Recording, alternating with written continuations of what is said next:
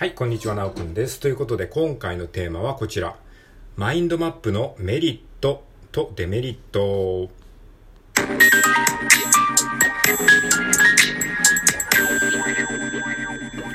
はい、改めまして、こんにちは。えー今日は2023年の8月の12日土曜日でございます。はい、えー今日もよろしくお願いします。えーということで、今日はですね、久しぶりにマインドマップについての話をしようかなというふうに思います。えーマインドマップって何ですかっていうふうに思う人はですね、まあ、あの、ググってみてください。はい。マインドマップを知ってる人を前提に、え知ってる人が効いてるという前提で話しますので、あの、マインドマップは何なのかっていう細かい説明は、えー割愛させてください。はい。ということで、まあ、マインドマップって何なのかっていうと、このサムネイルにね、今載ってると思うんですけれども、このサムネイルの画像がマインドマップなんですけれども、えーこのマインドマップっていうね、まあ、一種のシンキングツールというかね、思考ツール、もしくはノート術というふうに捉えられてることも多いんですけれども、このマインドマップっていうのはですね、すごく僕はね、あの、好きなノート術の一つで、まあもう2004年ぐらいに知ってからですね、それからまあコツコツ使ったりしてるんでですよね。で、今はですね、まあ、えー個人的なメモをするときは結構マインドマップで書くことが多いんですよ。で、このマインドマップね、すごくね、メリットがね、めちゃくちゃあるんですけども、ただ、ね、デメリットもあるので、それをちょっと整理して、ちょっと今回ね、まあ僕なりの考えですけど、シェアしてみたいというふうに思います。はい。で、このマインドマップに今日話すことをね、あの、書いておりますので、これを見るとね、あ、そういうことを話すんだなっていうことがわかると思いますので、まあマインドマップを見ながら、えー、話してみたいなというふうに思います。はい。で、えー話すことはですね、大きく分けて、まあ、ざっくり言うと、このマインドマップの枝があると思うんですけど、3つありますね。えーまず1つ目、メリット、2つ目、デメリット。で、マインドマップと普通のノートの違いって何なのかっていうことを3つ目ですね、ポイントとして話したいと思います。はい。で、えっと、じゃあまずね、マインドマップとノート術の違いから先話しましょうか。マインドマップと普通のノート術の違い。えー、これどういうことかっていうと、まあ結論から言うとですね、えー、普通のノートが1次元のノート術なんですね。で、マインドマップっていうのは2次元のノート術なんですよ。えどういうことって話かもしれないですけども、えーいわゆる普通のノート、えー左上から始まって、横書きして、こう右にこう進んでいって、また次の行行ってっていう、これって、まあど、まあ、大方ノートってそういうノートじゃないですか。で、このほとんどのノートっていうのは、えーこれなんですけれども、これはね、一次元なんですよ。一次元っていうのは、もうあの、前か後ろかしかない世界。ある A という地点から始まって、そのまままっすぐ B 地点に行って、で、それがずっと、もうもちろん何行もありますけど、結局これって一本の線にすることができますよね。大きな超長い巻物みたいな感じ。これが普通のノート術なんですよ。で、マインドマップっていうのはそれに対して、あの、二次元なんですよ。だから真ん中にテーマがあって、そこから放射状に、こう、えー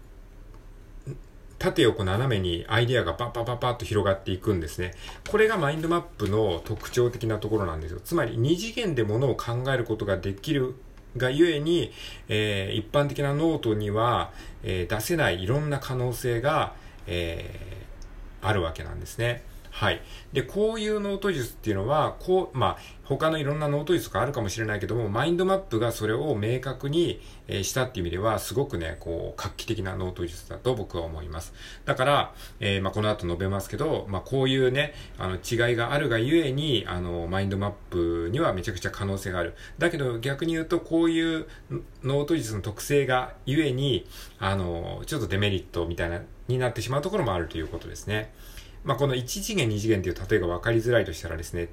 あの、カセットテープと CD っていう風な例えでね、考えると分かりやすいと思います。まあ、ちょっと世代が違う人はカセットテープのイメージが分からないかもしれないけど、カセットテープっていうのは、もうその、えー、最初の地点からキュルキュルキュルキュルキュルって言って、こう、もう、あの、なんだろうな、もうまっすぐにしか前に進めないんですよね。で、巻き戻すときはテープをくるくるくるって巻き戻す感じ。で、それに対して CD っていうのは、1枚の円盤があって、で、リモコンでトラック2を再生したければ2っていうボタンを押せば一瞬でトラック2に行ける。で、トラック3を再生したければ一瞬でトラック3に行ける。まあこれがなんか CD がマインドマップで、カセットテープが一般のノート術みたいなイメージをしてもらうと、イメージが湧きやすいかなと思います。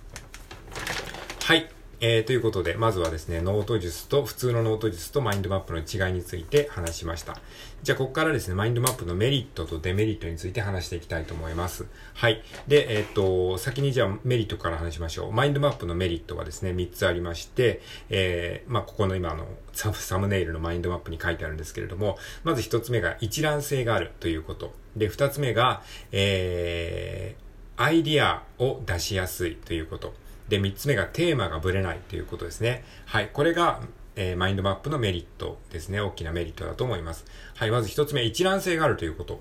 で、このマインドマップの、まあ、最大のメリットは僕は一覧性があることだと思ってます。で、このね、サムネイルのマインドマップね、えー、見ていただくと、今回の話の内容が1枚の紙で表現されてるんですよ。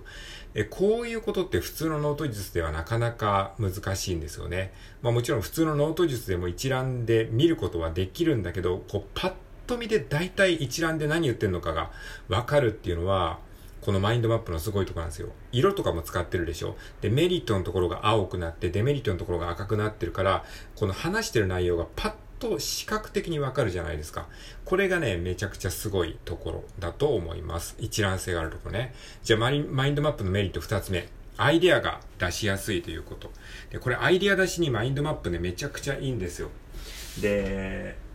なんでいいのかっていうとね、まあこれやってみるとわかると思うんですけれども、例えばね、えっ、ー、と、好きな漫画についてじゃあ、えー、ラジオトークで話そうって思った時に、例えば好きな漫画ベスト3みたいなことを話そうと思った時に、いきなり言われてもえ？って思っちゃうじゃないですか。で、その時に好きな漫画って真ん中にタイトル書いて、そこから枝をですね、放射状に10本ぐらい伸ばして、で、好きな漫画バンバンバンバン書いていくんですよね。えー、自分が思いつく限りね。まあ、あの、ちびまる子ちゃんとかドラえもんとか、えー、鉄腕アトムとか、えー、そうやってもうバンバンバンバン書いていくと、なんかね、アイディアが出しやすいんですよ。これはなんかね、普通のノート術、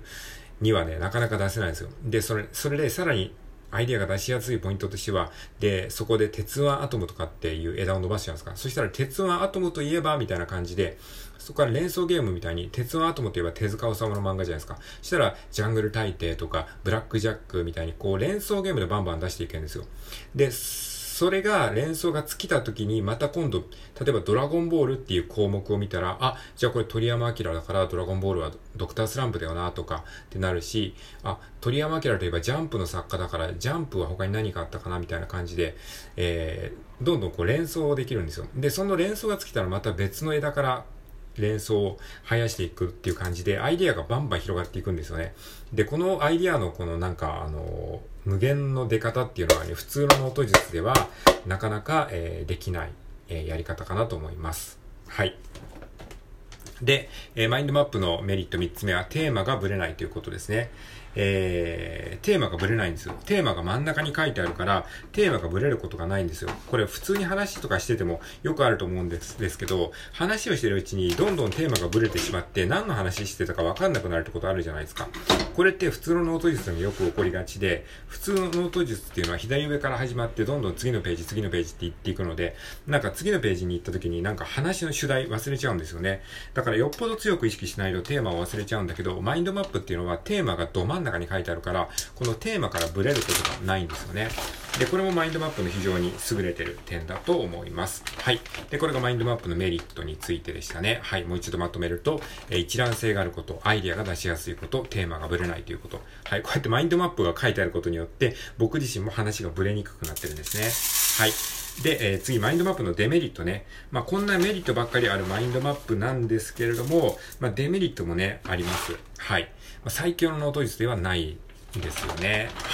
えー、デメリットはですね、まあ、ざっくり言うと3つあります。1つ目、ごちゃつく。2つ目、読みづらい。3つ目、習得に時間がかかるということですね。はい。で、1つ目はですね、ごちゃつくということですね。えー、このマインドマップ、今サムネイルに書いてあるマインドマップね。まあ、あのー一目でもちろん話の内容わかるんだけど、ちょっとごちゃついてますよね。だから、あの、初めて見た人とか、マインドマップを知らない人にとっては、何この落書きってなっちゃいますよね。で、この色を使ってるのも、あの、視認性を高めるために色を使ってるんですけど、これも、あの、一般的なあの、社会人からすると、なんか落書きしてるみたいっていう風に思われちゃう、え、ことも多いですね。だから、そういった意味で、ちょっとごちゃついてなんかこう、ガチャガチャしてるように見えてしまいがち。っていうのがあります。で、えー、二つ目のデメリット、読みづらいっていうことですね。はい。まあ、これもね、マインドマップの読み方のルールとかがあんまり分かってないと読みづらいですし、で、これ数日経った時に自分もね、何書いたんだっけこれっていう風になっちゃうこともあるんですよね。なので、あの、そういう意味では普通の一般的な、えー、ノート術、まあ、一次元の文章みたいなものを書いた方が、まあ、読みやすさという点では、あの、読みやすいは読みやすいんですよね。っていう、まあ、ただね、読み、えー、読みづらいんだけど一覧性はあるっていうね、この一覧性と読みやすさっていうのは両立がね、しないっていうことが分かりました。これ難しいですよね。はい。まあそういう感じですね。で、えっ、ー、と、デメリットの3つ目、習得に時間がかかるということですね。はい。えー、このマインドマップっていうね、ノート術は本当にすごくね、あの、自分のこう、えー、脳内にあることをね、うまくこう引き出してくれるメソッドノート術なんですけども、習得するのに結構時間がかかりますね。まあ、パッと見簡単そうなんだけど、なんか、あ、こうやってやるんだっていう風に習得するまでに、まあ僕の場合はね、15年ぐらいかかりましたね。はい。ということなので、なかなかね、こう一般には普及しづらいというか、まあ知ってる人も多いんだけど、まだなんかね、えー、ちゃんと分かってる人は少ないような気がします。えー、ということで、まあ僕も別にちゃんと分かってるというふうなつもりはないんですけども、うん、まだまだちょっと誤解されてるところも多いなっていうふうに思っております。えー、ということで今回はですね、ざっくりとマインドマップのメリット、デメリットということについてお話ししました。はい。なんとなくちょっと、えー、でも伝わってもらえればいいかなと思います。で、マインドマップ面白そうだなっていうふうに思う方はですね、ぜひ、あの、マインドマップの書籍とか買って、えー、やってみてください。はい。えー、ということで、えー、今回は以上でございます。聞いてくれてありがとうございました。では、さようなら。